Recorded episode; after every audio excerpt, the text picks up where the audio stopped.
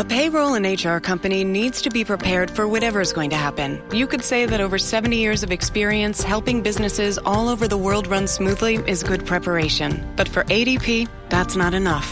To make sure millions of people are getting paid on time and in compliance, we're staying on top of each new piece of legislation. So when it comes down to it, ADP isn't just a payroll and HR company. We're the company that helps you navigate the complexities. ADP, HR talent, time, benefits, and payroll, informed by data and designed for people.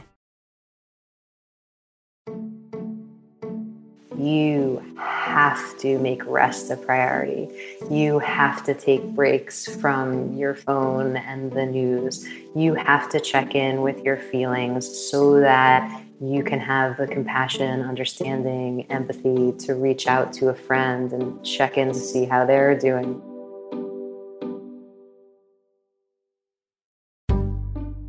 What is up, everyone? This is Thrive 5, and I'm your host, Clarice Metzger, a storyteller and strategist at Thrive Global. In every episode of this podcast, we talk to women about how they thrive in this world and explore the crucial link between self care and confidence.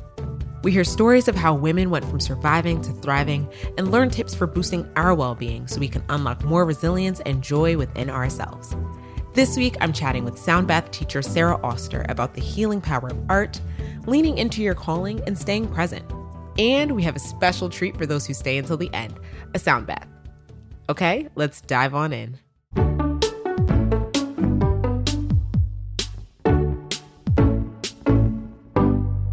Sarah, welcome to the show. Thanks for having me. Of course. I'm super excited to chat with you today and to dive into the world of sound baths. So, obviously, you are a sound bath expert. And for our listeners who might not be familiar with this practice, by listeners, I also mean myself, um, can you explain what a sound bath actually is?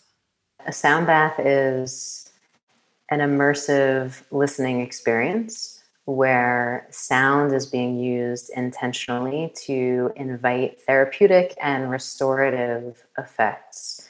And essentially, it's a, it's a practice of deep listening. And the way that it works is that different instruments, different resonant instruments, are introduced in succession, either live or in a recording and the participant or the sound bather is invited to keep their attention loosely focused on listening to the sounds. And I also understand that you have a powerful personal story that led you to developing this practice. So, can you share that story with us? Um, in my my childhood, I was always drawn to uh, art and music. It was always a big, big part of my life and helped me through a lot of really difficult times as as a child. Uh, but the really pivotal moment for me was when I was 23, working as a professional artist in in New York City. Um, I was working in my studio late one night, and the floor collapsed underneath me while I was working. Yeah. oh my god. And for those of you who are listening who can't see Clarice's face, her jaw just dropped to the floor. um, I fell about 15 feet uh, down into a black box theater. My studio was located on 42nd Street in Times Square. And I fell with all my my artwork and my entire studio and the floor on top of me. And that fall uh, left me temporarily paralyzed, with a broken back in multiple places. And that was a really pivotal moment for me because for the first time in my life, I had an acute awareness of my body and how much I needed it to function. And, you know, through a, a desperate need to get out of chronic pain, I started to uh, explore a lot of different types of options that I probably never would have been open to before that. Wow. Well, thank you so much for sharing that story with us. And I'm so sorry that happened, but I'm so happy that it led you, or that one, that you're better now, and two, that it led you to to this path. So tell us about the art you were doing before and how you pivoted to meditation and sound baths. Oh, that's such a hot word right now. Pivot. um, yeah. So the the art that I was creating was mixed media, and much of my work also drew on the theme of uh, the body and anatomy and what it might be like to look inside of the body. I was always interested in that. Um, my my oldest sister, when I was young, spent a lot of time in hospitals, which meant I spent a lot of time in hospitals too. So I was always fascinated with uh, medical information and charts and diagrams, X-rays, being that idea of being able to see into the body, and so that was always an aspect of of my work as an artist. And you know, it's when I think of the word pivot, actually, to, to me, it means something that happens like very quickly, like in basketball, right? Like like you have one foot that stays stationary and then you're just like swiveling on that axis. And for me, I've stepped away from art and music for a long time as I started to heal my body. And then, you know, through those several years of exploring, I went to school for massage therapy. I was like convinced I was going to be a massage therapist. I studied Chinese medicine. I thought I would be an acupuncturist. Uh, I, I, practiced yoga, meditation. I then became a yoga meditation teacher. Uh, and it wasn't until several years into that path that I remembered that other part of me who made art and made music and curated immersive experiences for people. Now, how can I do that and this together? And so it was really, to me, not so much a pivot, but more of a slow merging of of two separate paths that I felt I was on, becoming one eventually. Mm-hmm. You know, listening to you share that story, it also seems that you were on a path towards healing. You were on this path to helping people feel something. So I think that's really amazing. And you speak about these powerful experiences, your sister's illness and then your accident. So how did those change the way that you viewed healing overall? You know, I have to admit, I myself had a lot of stereotypes built up around the type of person who would be into these types of things. And I remember, my I, my accident was now almost 18 years ago, and this stuff, quote unquote, this whole like hot, trendy wellness industry yeah. was not cool still then. Yoga was not, well, yoga was weird. And if you meditated, that was strange. And like, oh, you're going to go take some herbs. That's also weird, you know? so it wasn't, um, it wasn't really widely uh, accepted in this more mainstream way. Uh, and so I had to pull back a lot of my barriers of cynicism and skepticism and you know keep keep attempting to to show up with an open mind in all of these uh, different scenarios and really pause and think how did that make me feel? I actually i want to go a little bit deeper there because i feel as though a lot of times people do have this inner conflict with what it is that they feel drawn to or led to and what society deems as being acceptable or, or, cool. So, what advice do you have for those people who might be in that place right now where they feel drawn to this path, but they're not sure if it's the right thing to do or whether it'll be deemed acceptable by others? You know, if if you have a strong feeling or a strong connection to something you really have to lean into it and and ride that wave and not be distracted about what other people are are saying and, and thinking because seven or eight years ago when i started facilitating sound baths no one heard you know it mm-hmm. like i had to explain every little bit. You couldn't even say the term sound bath or anything like that. And now I tell people what I do, and they say, Oh my gosh, I love sound baths. I never heard that 10 years ago. Right. Uh, so, you know, it's just kind of staying with what feels true to you and and not being afraid to to kind of go all in and just putting one foot in front of the other because I never would have expected to achieve what I had achieved up until this point.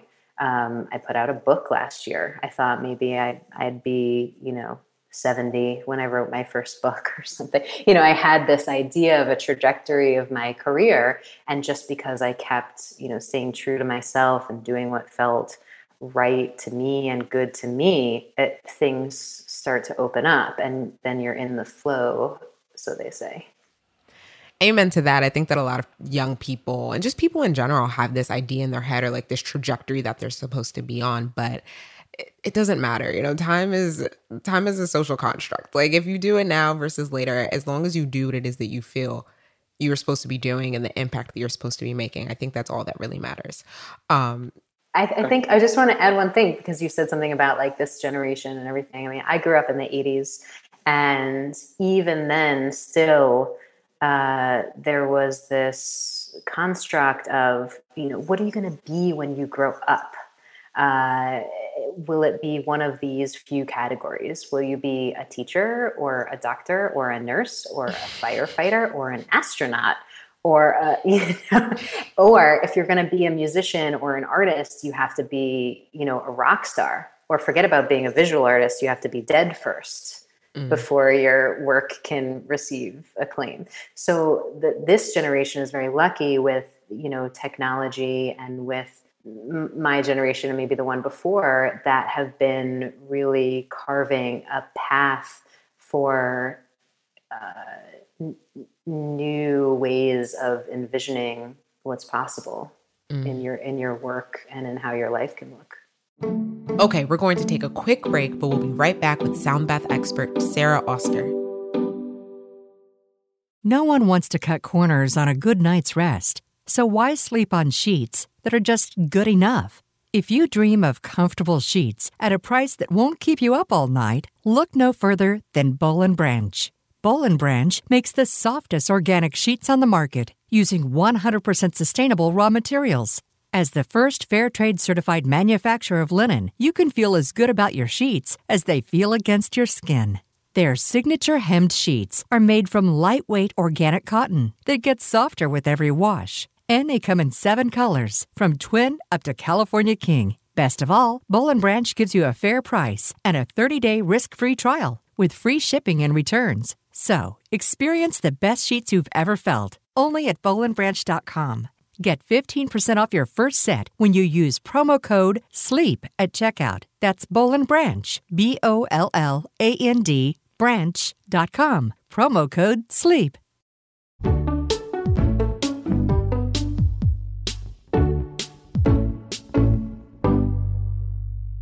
Um, so from the outside, it seems as though the accident that you had really sent you down this spiritual path and like talking about these paths that we take. Um, and it changed your purpose in a way. So did that accident change how you found meaning overall? Yeah, it's interesting. I, I look at that moment as um, a real opportunity that was given to me to go in this direction.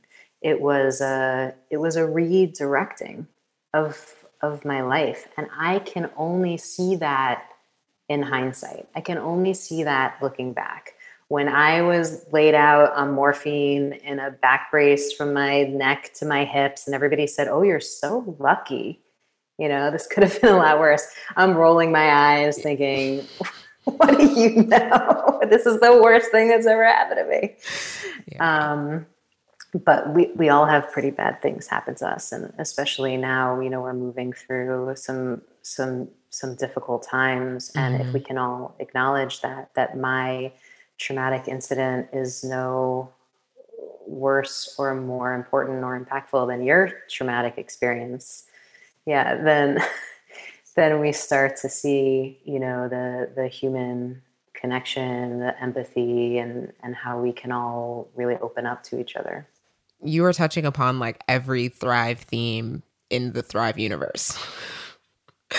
uh, I just made that up. Um, we we don't have a Thrive universe, but literally every Thrive theme. I want to visit. Let me come to the Thrive universe. Um, so I feel like your story is also a story of fueling art through trauma. And I saw in a video you did with Creative Mornings how you talked about making music in your sister Jennifer's hospital room. Going through that as a kid has to be really hard, but you found moments of joy for your family to get through it together. So, can you speak a bit to that? It's just instinctual to kind of make the most of the situation when you're a kid. I mean, this is why you see kids playing with cardboard boxes, and it's like the best thing that ever happens. It's a it's a fort, it's a castle, it's a dragon. you know, you just kind of take what's in front of you and and you work with it. And kids are so amazing like that and very very resilient. And I feel that you know I had this memory of instead of hearing these like uh, beep beep beep beep. You know, I mean, we've all been in a hospital at one one point or another. I mean, they're they're pretty terrible sounds. But to hear those sounds and then kind of hear a song in it and start to make up songs or like you know bang on the railing of the hospital bed to jam along to it or something like that. I mean, that's that's what kids do. Yes, of course, the power of the mind of a child and the different things that kids are able to come up with and explore. So we've been talking a lot about introspection and you know really looking within ourselves to figure out what it is that we want to do, the impact that we want to make, etc.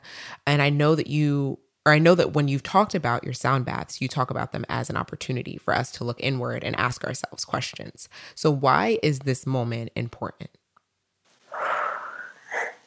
That's a that's a deep breath question um, my language that I use has been, you know, slow down, slow down, check in, rest, get so quiet, get so slow that you can hear, you know, subtle messages being being transmitted.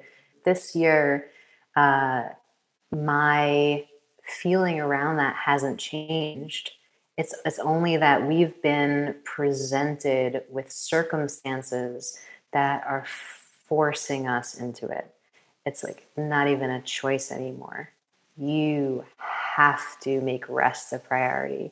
You have to take breaks from your phone and the news. You have to check in with your feelings so that you can have the compassion, understanding, empathy to reach out to a friend and check in to see how they're doing. I mean, none, none of that is negotiable now. A thousand percent. And at Thrive, we do talk a lot about managing our relationship with technology so that we can be better listeners and we can be better partners, better friends, and just be more present in the moments we're in.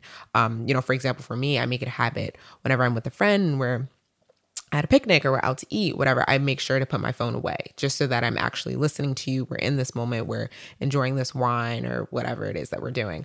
Um, and at Thrive, we call that a micro step. So it's a small thing that when done or added together can increase your overall well-being so what are some small ways that you practice being um, just present and disconnecting well i have a very uh, i have a very regular meditation practice, daily meditation practice, three times a day. Uh, oh, wow. It's almost like a necessity for me at this point. It's part of my survival or what I call mental mental hygiene.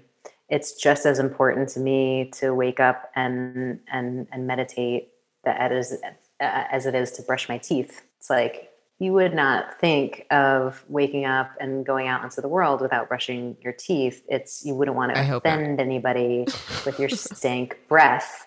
And I say I would not even think of interacting with any human person in the day before I meditate because mm. I wouldn't want to like put my stank thoughts on them. It's like a similar it's a similar concept mm-hmm. to me. So that's very set for me, my daily meditation practice. Uh, I try to have boundaries around technology. I have my phone set to do not disturb. Uh, that's from from 6.30 to 9.30, 6.30 a.m. to 9.30 p.m. Um, I'm allowed to use my phone and then I have it set to go to, to sleep at 9.30. Mm-hmm. Mm-hmm. So you really have to, it's smart with technology because it asks you, are you sure you want to get into your phone? I am also um, an avid do not disturber. and my phone goes to bed at night uh, just as I do. So love that. Um, in general, going to a sound bath sounds so relaxing right now. But like you have just me in this very zen, like calm state. But many of us are still at home, obviously, because of the pandemic. So, are there ways that people can create these experiences or even enjoy these experiences remotely? Yes. And uh, something that came up uh, pretty pretty early on as I began to facilitate live group experiences that people would come over to me afterwards and say, "This was amazing. I feel so relaxed. I had such a transformative experience. How do I do this at home? I mean, I can't wait another week. I can't wait another month. I need this again." And I began to think, well, how could you recreate this? I started to offer recordings. Uh, a few years ago, I put out a sound bath on vinyl. Oh, cool! Because I wanted people to have a have a tactile experience with the sound, to have a real mindful moment of putting the record on. As you may know, one side of a record is about 20 minutes, which is a recommended duration for meditation. So mm. you hmm. put the record on, comfortable, you close your eyes, and that's your meditation. So that was something that I created. And, you know, actually, when in back in March, immediately the day after they announced the pandemic here, and, and uh, I remember it was March 13th and March 14th. Uh, I did my very first Instagram live sound bath with my husband, Alex Falk because we were like, people need to just pause for a second. Things feel overwhelming, things feel intense. We just need to pause for a second. And I realized the um, that people were showing up from Italy, from Spain, uh, from from Australia and Japan, all oh over the world. And for the first time, I realized why haven't why didn't I do this sooner? This is incredible. This shared experience that a sound bath can help to facilitate in, in a room in a group of people can translate so powerfully virtually but even even more so than I ever anticipated and expected. And so for several months after that, I continued to offer live sound bath experiences. They've been really well received. I have some sound baths on Audible, Spotify. Um, you know, it's just just because it's important to me to make this work accessible. Okay, we're going to take a quick break, but we'll be right back with sound bath expert Sarah Auster.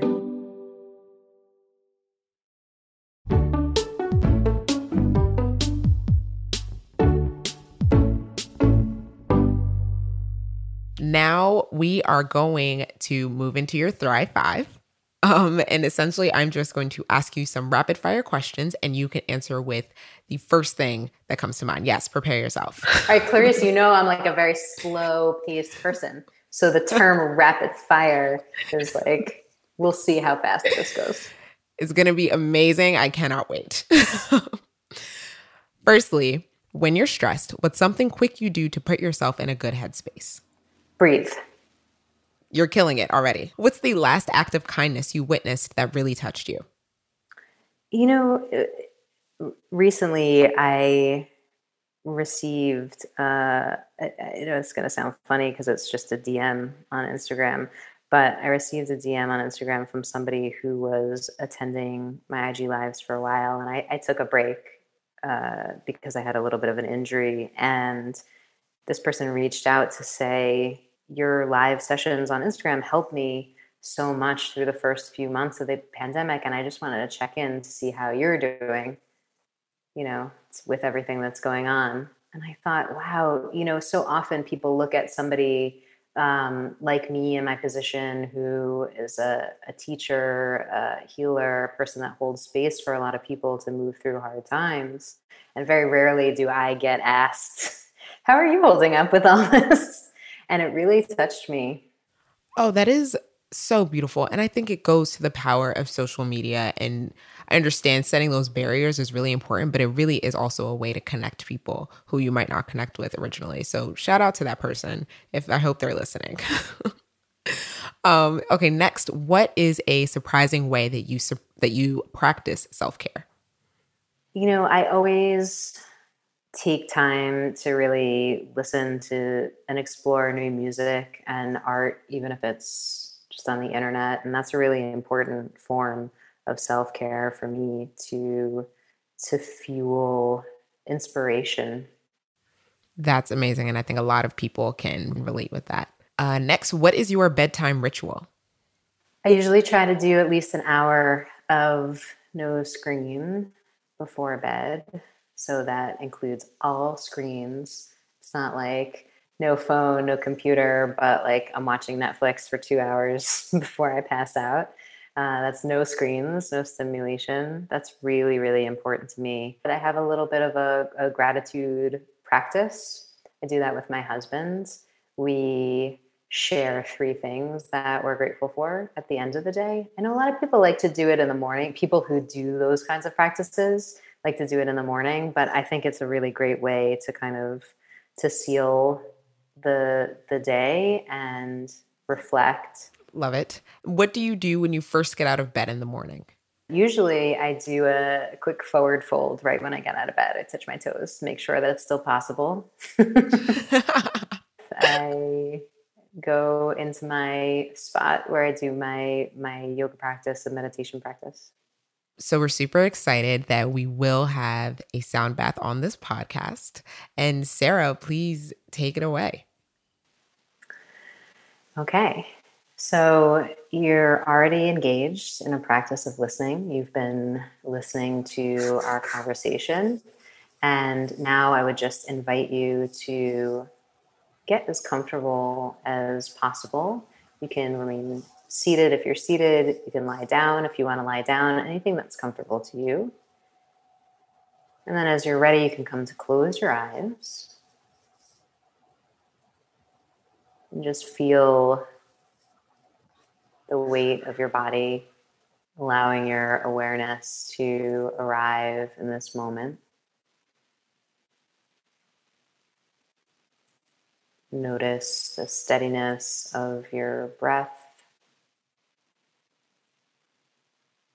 You can observe the breath right at the base of the nostrils as the air moves in and out of your body. With every exhalation, allow yourself to soften into this moment.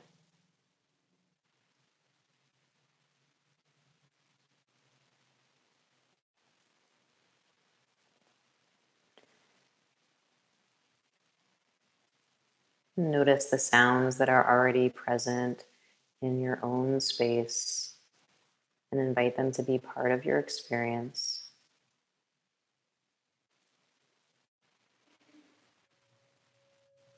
And as we begin to introduce different sounds, simply keep your attention, your awareness loosely focused on the sounds that you're hearing.